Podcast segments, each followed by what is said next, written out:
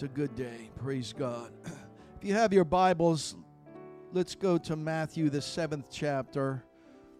Two verses of scripture in Matthew 7. If you were not here for the adult Sunday school lesson, Brother Ramirez, we're, this man is unbelievable. Awesome, awesome lesson. He's got a lot to be thankful for. We all do. And uh, I'm waiting for the day that baby Evelyn comes through those doors. God's a good God. Ooh. Don't think that God doesn't know where you're at and what's going on. He does. I preached a few months ago, and somehow in my message, I got this scripture involved, and I, I just can't get it off my mind. So we're going to start with this Matthew 7, verses 7 and 8. We, we're familiar with it. If you want to, let's, let's read it together. Ask, and it shall be given you. Seek, and ye shall find. Knock, and it shall be opened unto you. For everyone that asketh receiveth, he that seeketh findeth, and to him that knocketh it shall be open. How many want something from the Lord today? I, I've been touched already today. I've heard a good word, but I've got something to share with you, and I hope I hope I can lift you up a little bit. And uh, I know God's in this house. And the main thing is that we don't want to cut God short. He's a mighty God. Don't you know that? He's omnipresent, He's omniscient, and He's all powerful. He's here to help you today. But the problem is not on His end. The problem sometimes, most of the time, is on our end. We're the ones that hold back, we're the ones that's reluctant. And I hope I've got a word for you today that I preach from this topic. I've got a mission. Let's say that. I've got a mission. Look to your neighbor and say, I've got a mission. Lord bless you. You may be seated. I've got a mission.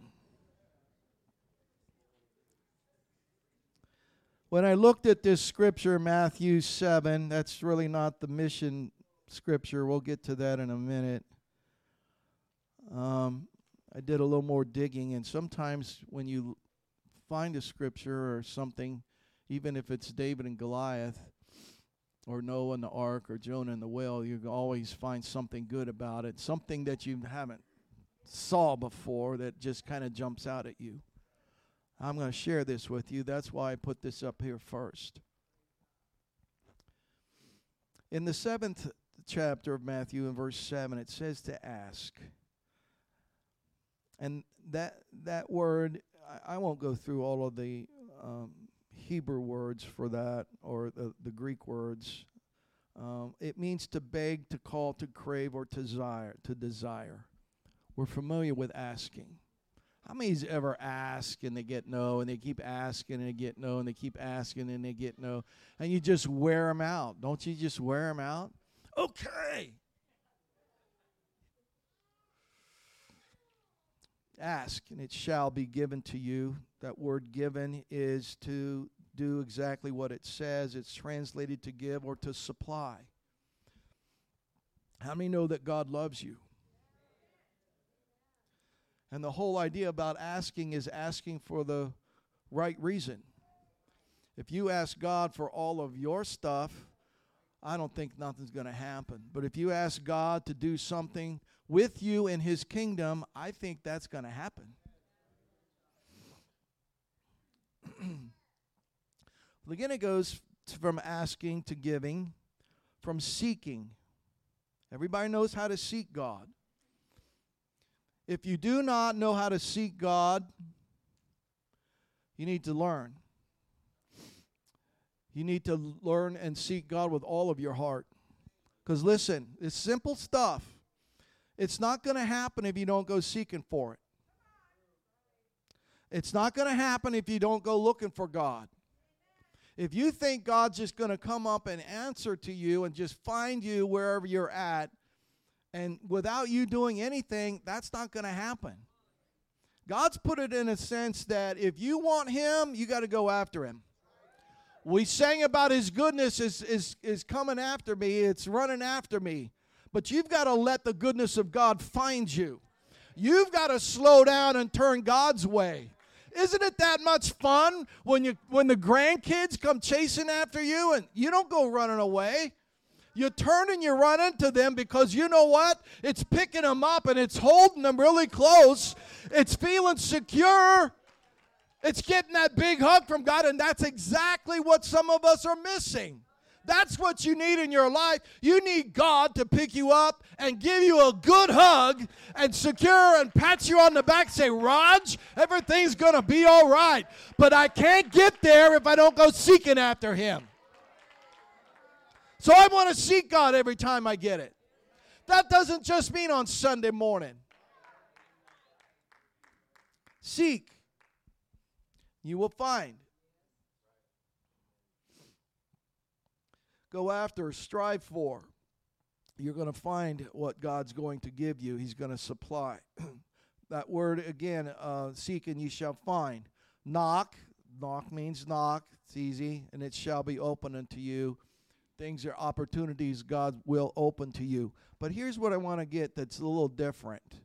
When you go into the eighth verse, you see the same words sometimes, but there's some changes. For everyone, he said, that asketh, everyone that uh, goes after God with all their desire, everyone that asketh him receiveth. When you receive something here in this verse, this word means it's in your hand. Little different, isn't it?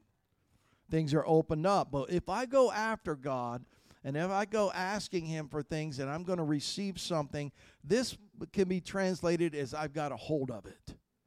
That's the difference of when you go after God with all of your heart when you ask Him for, uh, for kingdom things, God's going to give it to you and He's going to place it into your hand.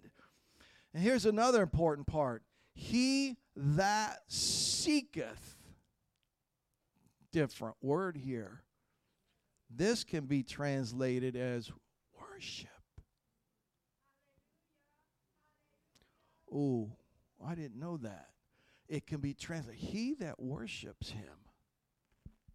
He that worships him findeth. This can be translated also as to understand and know. So if I just want to seek and get, that's fine, but I want to worship and understand. Ha, huh. different, isn't it? I kind of like that. That's just something to him that knocketh. It's the same thing. It'll be open to you. So when you go looking for God, you got to look for him with all of your heart. When you go looking for God and you find him, you got to empty everything out. I'm telling you, empty everything out. Because that's when it's just between you and God. I've got some other points in this other message, and uh, I'm sorry, in these other scriptures that we're going to get into uh, and we're talking about a mission. How many know what a mission is? Sometimes our businesses have mission statements. Uh, sometimes we can look in the dictionary can find out oh it's a, a, a group of people sent to a foreign country for as a, a Christian as a foreign mission. But a mission it can be a group of people we said to conduct negotiations. It can be a business that that can uh, uh, put a, a business line together that's charged, or it can be any important task, let's say task, an important task or duty that it is assigned and allotted to me. That's my mission. It's an important goal, an important purpose that's accompanied by what? Strong conviction, a calling, or a vocation. So when you've got an idea that God's calling you to do something, He's not only puts you on a mission, He's given you the strength to go through with it. As long as you stay in touch with Him and as long as you keep in communication, as we learned in our lesson with the tower, and as long as you keep hearing His voice, you will complete your mission. People, Tom, the devil wants us to exit easy. The devil wants us to throw the towel in, so to speak, and say, man, that's just too much. He always is after that. He's always after that. I never have enough time for me. It's not about you and your time, it's about God and your time with God. Why? Because other people are involved in your mission.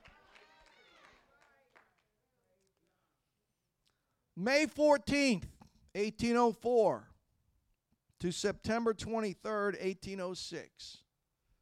President then, Thomas Jefferson, organized an expedition headed by Meriwether Lewis and William Clark and 40 other men. One of those was Brother Buck. I had to do that, Brother Buck. They went from St. Charles, Missouri to Fort Clatsop, Oregon, and back, a combined distance of over 8 thousand miles. This is known as the Lewis and Clark Trail. These guys were given three purposes for their mission. Number one, to establish a trade network across the country. Number two, to befriend the Native Americans that they would meet along the way. And number three, to confirm or deny that there was a northwest passage to the Pacific Ocean. I like going through things like that. Sometimes, maybe after I'm retired, or for our 50th wedding anniversary, we'll get our bikes and trek the Lewis and Clark Trail. No. You can do that. You can travel the exact same route that Lewis and Clark and those guys did. And it's plainly marked because there's a National Historic Trail signs all over. And you can bike the journey 3,547 miles one way. I don't think so.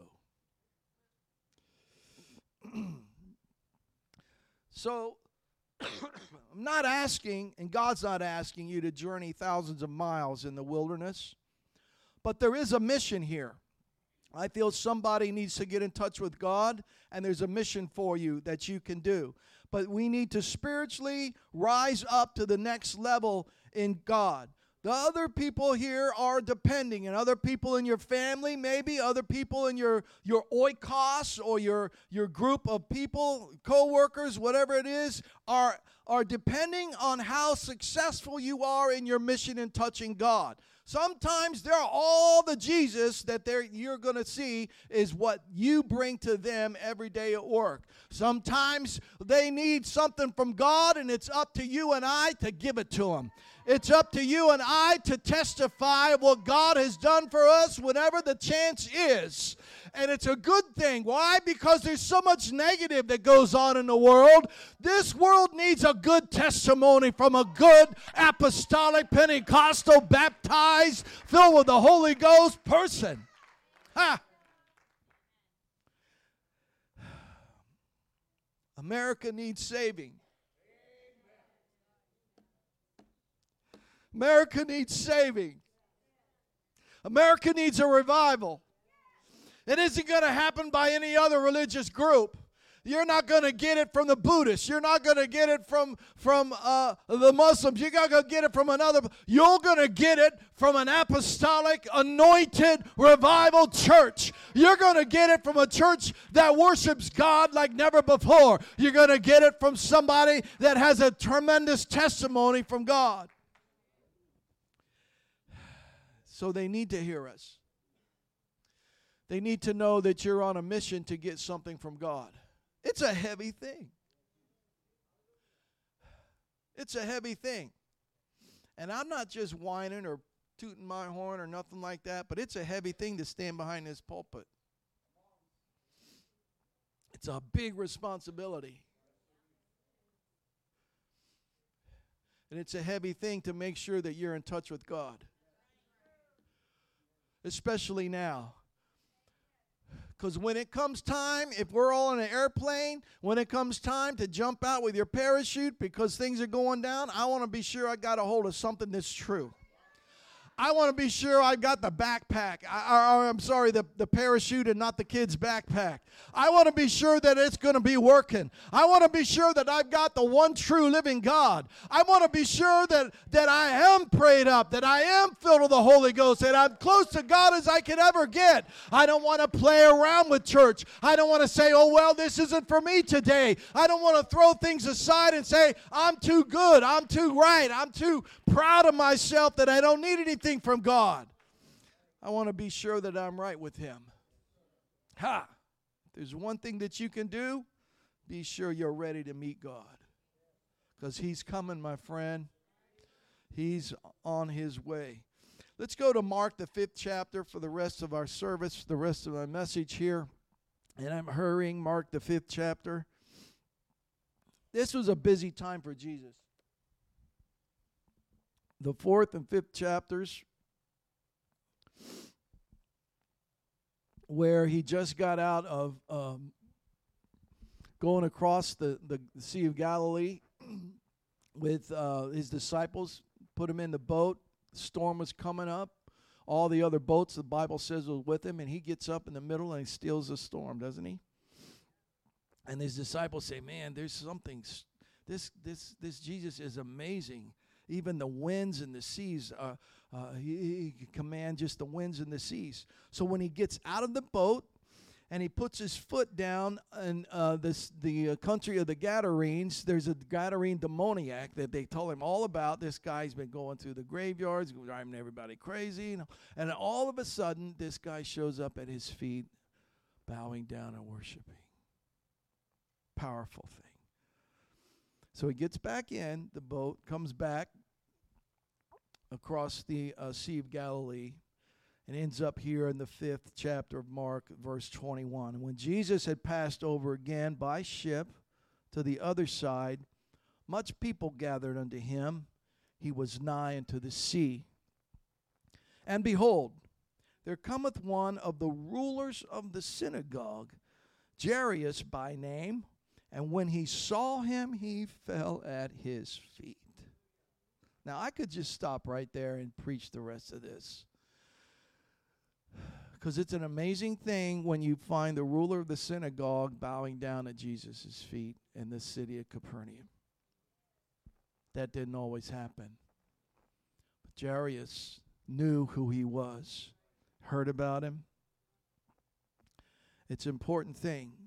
When you're a ruler of the synagogue, he was one that conducted the services. He was the one that sat over on the side. He was the one that managed everything. He was the person that was responsible for the overseeing of what went on in the synagogue. But the main thing is that we find out about Jairus here in this fifth chapter is that he was sent on a mission. The Bible says that his daughter was dying.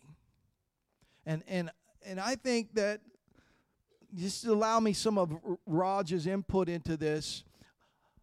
we all, when people get sick, we say, "Oh well, just take some aspirin and you know th- throw some Advil and just go to bed, get a good night's sleep, you'll be fine." Even with the kids, they'll give them some syrup or whatever. Get mom's old grandma's recipe, concoction. And when when we were in Georgia, these people in Georgia are amazing.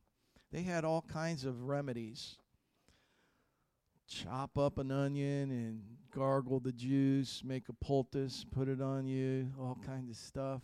Oh my lord, get a tree root from someplace, put it around your neck. I guess it worked. I don't know. They had all kinds of things, but th- the reason that I'm saying this is you you don't really get that desperate when it first starts, does it? When it lingers for another week or another month, you know, and then the wife comes to you says, Jairus you know, we, we got to do something. Okay, well, I'll, I'm the doctor. Okay, because he's the ruler of the synagogue. You know, he, he's he's Jairus, and you know maybe maybe one of the servants can do what you want, and we can send it all out and do that kind of thing. Didn't happen this time. It got all the way down to the bottom.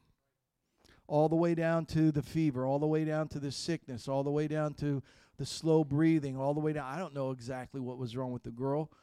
Bible does say that she was 12 years old, but this I do know that his wife said, "Jairus, those of us that have been married for a long time, 50 years. Raj, yes, dear. Get that fixed. Yes, dear. Jairus, yes, dear. You go get Jesus.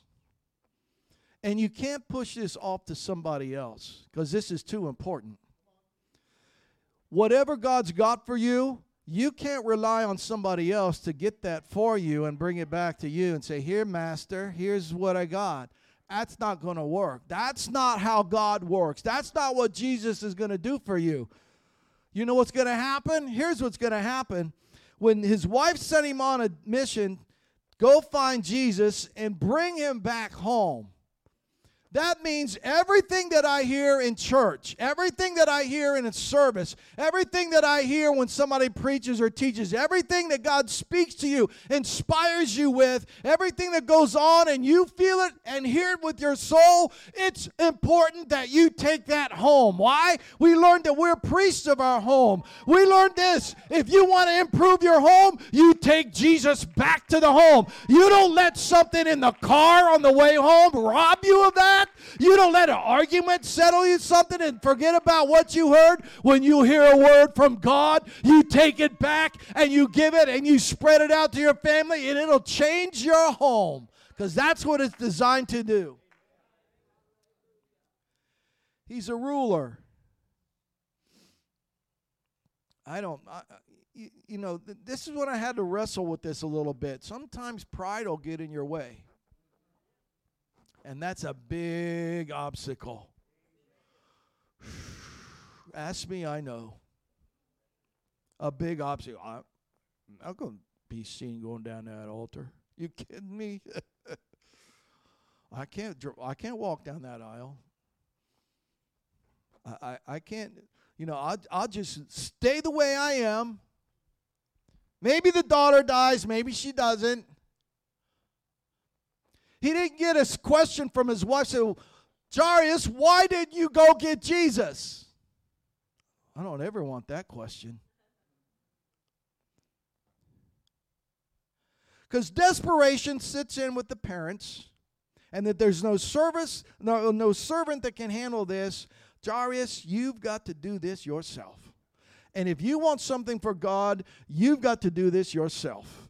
And if you think that God's just going to meet you and gonna, He's going to just find you right there and you don't have to really do all the requirements that everybody else has to do, I think you've got something else coming because God knows your heart. And when you think that you're too proud and that you've got too much and you don't want to be seen and you don't want this and that, you've got something else coming. I was there. I I didn't get the Holy Ghost because I went to the altar to appease somebody else. It wasn't to appease me. It wasn't to appease, it was just to appease my girlfriend. She's the one that kept yapping in my ear. Okay, I'll shut you up. I'll go over there and I'll pray. Didn't do anything.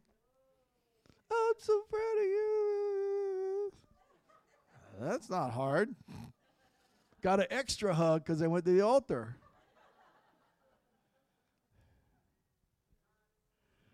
Bad thing is, youth camp, 1971, August the 3rd. That's when I went from doing things for other people. That's how I started. And then I ended up caught up in the presence of God. Whew. And it's been a beautiful thing ever since. That's when it all flipped over and it said, you know, I've got to do this for me. I've got to get to Jesus for myself. I don't have to get to Jesus because my wife told me to go find him. That's why when I stopped here and it says uh, that, that he went and he bowed himself at Jesus' feet to worship him and says, Lord, I know who you are. There's nobody that's going to tell me that you're just a carpenter's son. There's nobody that'll tell me that you just generate out of the, uh, of the Capernaum city here. I've heard too much about you, and I'm in a desperate place. I'm tired of living this way. I can't go home without you. You've got to come with me. That's how desperate people get. That's when you get the Holy Ghost that says, I don't care who's around me. I'm going to reach to you, Lord. I don't want to listen to them because I'm not. My my mind is locked into you. I know you've got something for me, and I'm here to get it. Nobody's going to step in front of me and keep me away from getting you. And I need you every day, not just back in 71. I need you today more than ever. Hallelujah. So don't cut yourself short. Don't you think somebody else could just, you could just go on the radio or on the internet somewhere and listen to some message and get tickled here and there and say, I'm all right with God? You're not all right with God. God's got something more important for you. Why? He wants to touch you down inside your soul. He wants to open everything up and say, I'm here for you, Raj. I know what you're going through. Oh. Oh, my. Again, our country needs saved. My heart breaks every time I hear some stupid news. Well, Lord, why are they doing that? Who invited that into the schools? Who did all of this stuff? I have daughters in law that teach in schools. I ask them all the time, how's school? And I know they're fine, but I want to know how the school is, the atmosphere of the school. I'm concerned. This is why they go, the devil goes after your children. If you're not praying for your kids every day, if you're not covering them with the blood every day, do you understand why you need to touch God? Do you understand why God's got something special for you? You're on a mission. Why? Because you've got people to touch. And it can't happen with the same old, same old.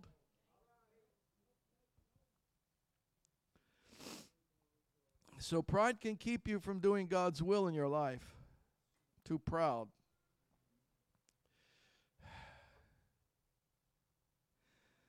Verse 23 Thus saith the Lord, Let not the wise man glory in his wisdom. Oh, we're talking about pride. I'm sorry, Jeremiah, the ninth chapter. Where am I going? Jeremiah, the ninth chapter, talking about pride.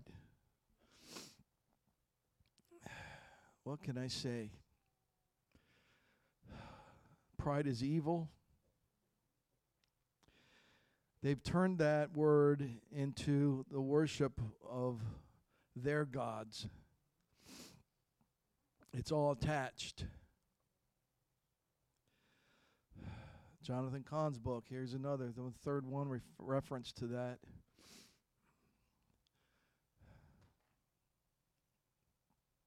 It's called Gay Pride, and Jan- June is Pride Month. Pride will keep you from God. You know, and, and it's not so much that they really want you, they, they love to have you on their trophy shelf. It's not so much that they want that, it's they don't want you involved in church. They don't want you involved in prayer. They don't want you involved in fasting. They don't want you involved in seeking God. They don't want you involved in his, reading His Word because they know how powerful that is. So every chance you get, you teach the Word of God to your kids. You have Bible studies with your family. You pray every day. You pray over your house. You ask God to bless it, whatever is going on. You always have the presence of God involved in your home all the time, especially now. There's sometimes people will come by and they're you know they're going to steal or something like that and, and we're talked about being secure in god this morning. They'll pass your house up for somebody else. Why? Because they know that house is guarded.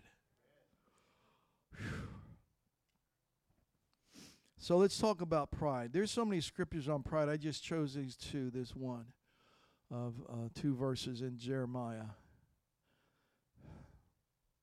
because it's kind of fitting in here. Jeremiah 9 23 and 24. Thus saith the Lord, let not the wise man glory in his wisdom. Look at all the stuff, all the decrees I have, and, you know, I've got this diploma and that and all that on my wall. Neither let the mighty man glory in his might, let not the rich man glory in his riches. I see this every day at work. I don't know who they are. Maybe I shouldn't say this, but I ain't even going to tell you where I work. But we're a five star senior living facilities in Naples. And you got to have millions in order to apply. And we even have a couple of billionaires living down there. I don't know who they are. I might have changed their light bulb or cleaned their dryer vent. Or I don't know what they did. But they sure love their money. And as long as they have their money, they don't think about God. But the way this country's going and the economy's going, it's going to dry up. And then what are they going to do? Hey, Rog, that would be a good work order. This this unit needs a Bible study. Could happen. Could happen. Not let the rich man glory in his riches. It's not what all that you do, it's what God allows you to do. Verse 24 But let him that glorieth glory in this, that he understandeth and knoweth me. That I am the Lord which exerciseth loving kindness, judgment, and righteousness in the earth. For these things I delight, saith the Lord. so we go back to Jairus, and he's still at the feet of Jesus, worshiping him. And the thing that I point out about him is he's got an attitude of submission. And that's important. It's important that you come to God with an attitude of submission to him that, Lord, you're all that matters. That's when I got the Holy Ghost. It's not that I went to the altar because my girlfriend asked me, it's something took over. And I said, Now, Lord, I need you more than ever. And whatever it is you've got, I want it. Because I've been in this church for 14 years and I've seen it all around. I've heard the songs. I've seen parents and I've seen other adults in my church growing up and all that stuff, but I haven't got what they want and I need it now. That's when I got it. Because I was submitting. Not from an outsider's influence. Because when you go to God from an outsider's influence, you're not submitted at all. You don't know how to grovel to God yet. It's when there's nothing else. It's when there's there's no doctor can do anything. It's when nothing can happen. No, nobody can put anything together. It's nobody's come up with this thing yet, or or science, or anything. It's when the baby's only one pound and something ounces. There's nothing else. Whew. Brother Jorge, you've got you're going to have such an enormous mission. You're going to have such an enormous ministry. And it's all because of the stuff you go through. Why? Because you understand that you submit yourself to God. It's when pride comes in and you don't submit and you say, oh, I can do it on my own. Oh, I've still got money in the bank. Oh, my car is still good. You know, it's not broke down or this or that or anything. It's when you say, Lord, there's no food in the table. There's nothing in the cupboard. The refrigerator is broke. This is that. And it, you, when you get way back into the corner, that's when you get down Jairus, that's when you get down and you say, I know I'm a ruler of the synagogue. I know everything about all of the Torah and all the scrolls and everything else. I know how to conduct all of that stuff, but you know what? I can't save my daughter. You know what? There's nothing I can do to reach her, but you can. You can, Lord. And there's nothing, your arm's not short. There's nothing that you cannot do. He's able to do exceeding abundantly above all that we ever ask or seek. So, worship from the attitude of submission and not because somebody just, hey, hey, come on, you need to go to the altar.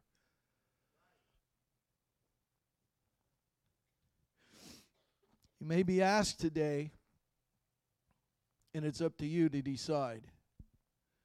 Oh, I'm going to take Jesus home.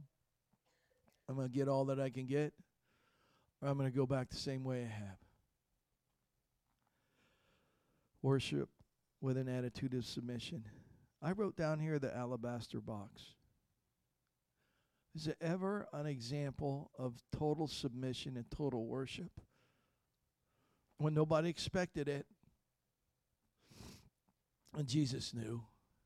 But it's such a wonderful thing to go through all of that and and you, you fight through all of this stuff. And you you think that Jairus he knew which street Jesus was. I, I don't know. Maybe maybe he could take it back and he say, "Yeah, I turned left here and I went over there and he uh, he wasn't there. I had to go through this market and over, and I found him over here on this corner." I'm sure he could go back and find the trail. I could take you back to Buckeye Lake. They've all remodeled it now, but I could point to you and say I started over here and I end up over here because it's worth all that I have. Verse 23 He besought him greatly, saying, My little daughter lieth at the point of death. I pray thee, come, lay thy hands on her, that she may be healed, and that she may live. And Jesus went with him, and much people followed him and thronged him. All the time this happened. Why? Because they needed him, they needed their healing. So Jairus has got Jesus going in for him. He's finally found him. He's finally coming back. He said, Hold on. There's no cell phone, there's no communication. Go tell my wife that he's on his way. But wait, something happened.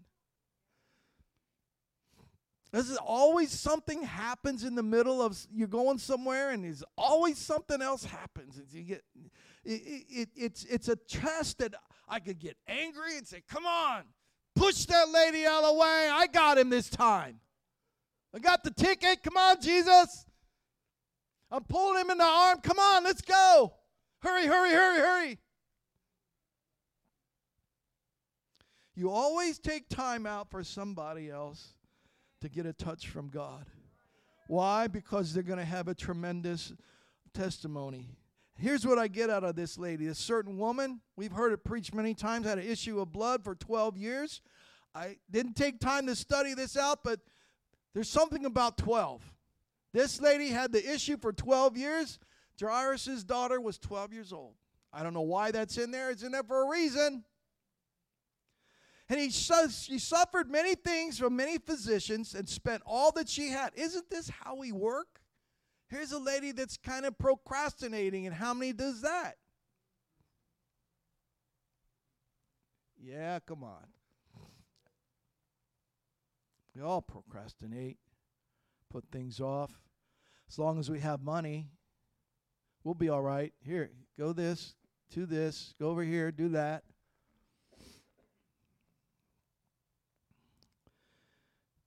She spent all that she had. Nothing got better but rather grew worse. When she heard of Jesus, she came in the press behind, touched his garment. I think there's a twofold thing here. This lady got her healing miraculously, but I also think that this opened Jairus' eyes even bigger. Whoa. It was a faith test, I think.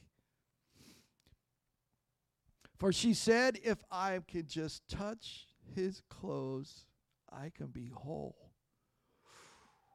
If I can just make it to church, I'll be fine. If I can just sing the songs, I'll be fine. If I can just feel the presence of God in the in the sanctuary, I'll be fine. If I can just get to the altar and and and and pour my heart out, uh, I'll be I'll, I'll be fine. If I can just feel His presence, I'll be fine.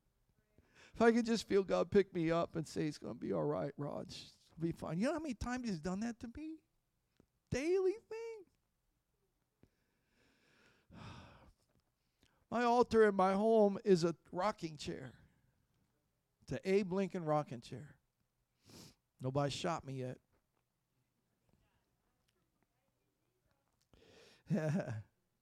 I sit in there, and sometimes I just start weeping because I feel the presence of God just hold me. Sometimes I just talk to the Lord and it's, Lord, it's really bad. If you haven't seen it, it's bad. So I need some assurance here, Jesus. And that's all I'll get. Sometimes the whole hour is just sitting there crying in the presence of God. But oh man, I wouldn't trade it for anything. Wouldn't trade it for anything. She said, If I can just touch his garment, I shall be whole. And straightway the fountain of her blood was dried up. She felt her body, felt it in her body that she was healed of that plague. Jesus immediately knows in himself that virtue had gone out of him, turned around in the press and said, Who touched my clothes? God knows when you touch him. God knows when you're submissive. God knows when you're just for an outside influence saying, Hey, Lord, I'm here. Even to just say hallelujah. Even to just say, Lord, I'm here again. Even to just say, Lord, I made it one more time. Even if I just come into this house, come to this altar, raise my hands and say, Thank you, Jesus. That's a big step for some of us, but you know what? If it's a, from a submissive heart, God's going to see and know that you've touched him. Oh, now I know is serious. The disciples turned to him and said, Ah, you see the multitude here? What do you mean, who touched me? Everybody did. No, no, no. He looked around to see that what he had done this thing, but the woman, fearing and trembling, knows what had done in her, came and fell down before him and told him all the truth. That's all God wants from you. All the truth. He said unto her, Daughter, my thy faith hath made thee whole. Go in peace, be whole of thy plague. Musicians, if you would come, while you yet spake, there came from the ruler of the synagogue's house a certain which said, Isn't it like this all the time? You have a great thing happen and you have a, a, wonderful presence of God. Isn't it like this all the time? That something comes in, the devil comes in again and he tries to discourage you. Your daughter's dead. Why do you trouble the master anymore? And as soon as Jesus heard this word that was spoken, he saith unto the ruler of the synagogue, Be not afraid, only believe. And there's always time to hear somebody's testimony what God's done. Always a good time. Always a good thing to read. Stand with me, if you would, please. Verse 37 He suffered no man to follow him save Peter and James and John, the brother of James. Comes to the house of the ruler of the synagogue finally made it back. And he sees the tumult and the chaos and them that wept and wailed greatly. And when he was come in, he said unto her, Why make ye this ado and weep? The damsel is not dead, but she's just sleeping. And they laughed him to scorn. That means they mocked him. What are you talking about? When he had put them all out, he takes the father and the mother of the damsel and them that were with him, Peter, James, and John.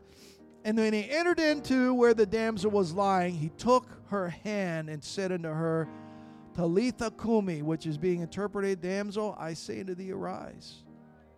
Straightway the damsel arose and walked, for she was of the age of twelve years. They were astonished with great astonishment. And he charged them straightly that no man should know it, and commanded that something should be given to her to eat. Amazing story. Amazing ending to a mission that Jairus' wife sent him on. You need something from the Lord? I don't know what it is. He does. something you may have carried for 12 years. I don't know what it is. Something that you've wrestled with. I don't know what it is, but he, He's given you opportunity after opportunity after opportunity. And you're there. The best thing you can do for you is to keep coming back. The worst thing you can do is just come and just leave. All you got is your mission is what, 60 feet, and you're here. We'll help you, we'll pray with you, but you have to have the submissive heart. You really do. I've got one scripture to share with you, and then I'm going to turn this uh, altar service over, open up this altar. The good thing about God is He always knows where you're at. You believe you're God's? You believe God loves you and God sees you and God knows where you're going? Sometimes the devil will think, he'll get in your mind and say, ah, he's not seeing what I'm doing, so as long as I don't tell anybody, it'll be fine. That's not a lie. That's a lie. God sees everything and knows everything. Even when you think He doesn't, even when you're saying, oh, poor little Rog, I've never been so bad and so awful in this way and that way, but God sees it and God knows. Job 23 says this Behold, I go forward, but He's not there, and backwards, I can't perceive Him. On the left hand, where He doth work, but I can't behold Him. He hides himself on the right that I can't see him. But he knows the way that I take, and when he hath tried me, I shall come forth as gold. So if you hear of a testimony, don't think God has, has left you or God's not including you. He is. I've got my duty to say, Lord, it's all my heart to you. I'm emptying my soul because I need you every day. This altar's open. You want to come pray? Come on. You need something. Somebody here needs something from God, and you're on a mission today, and it can end right here at this place. Come on, come on. I know you're here. God's going to help you if you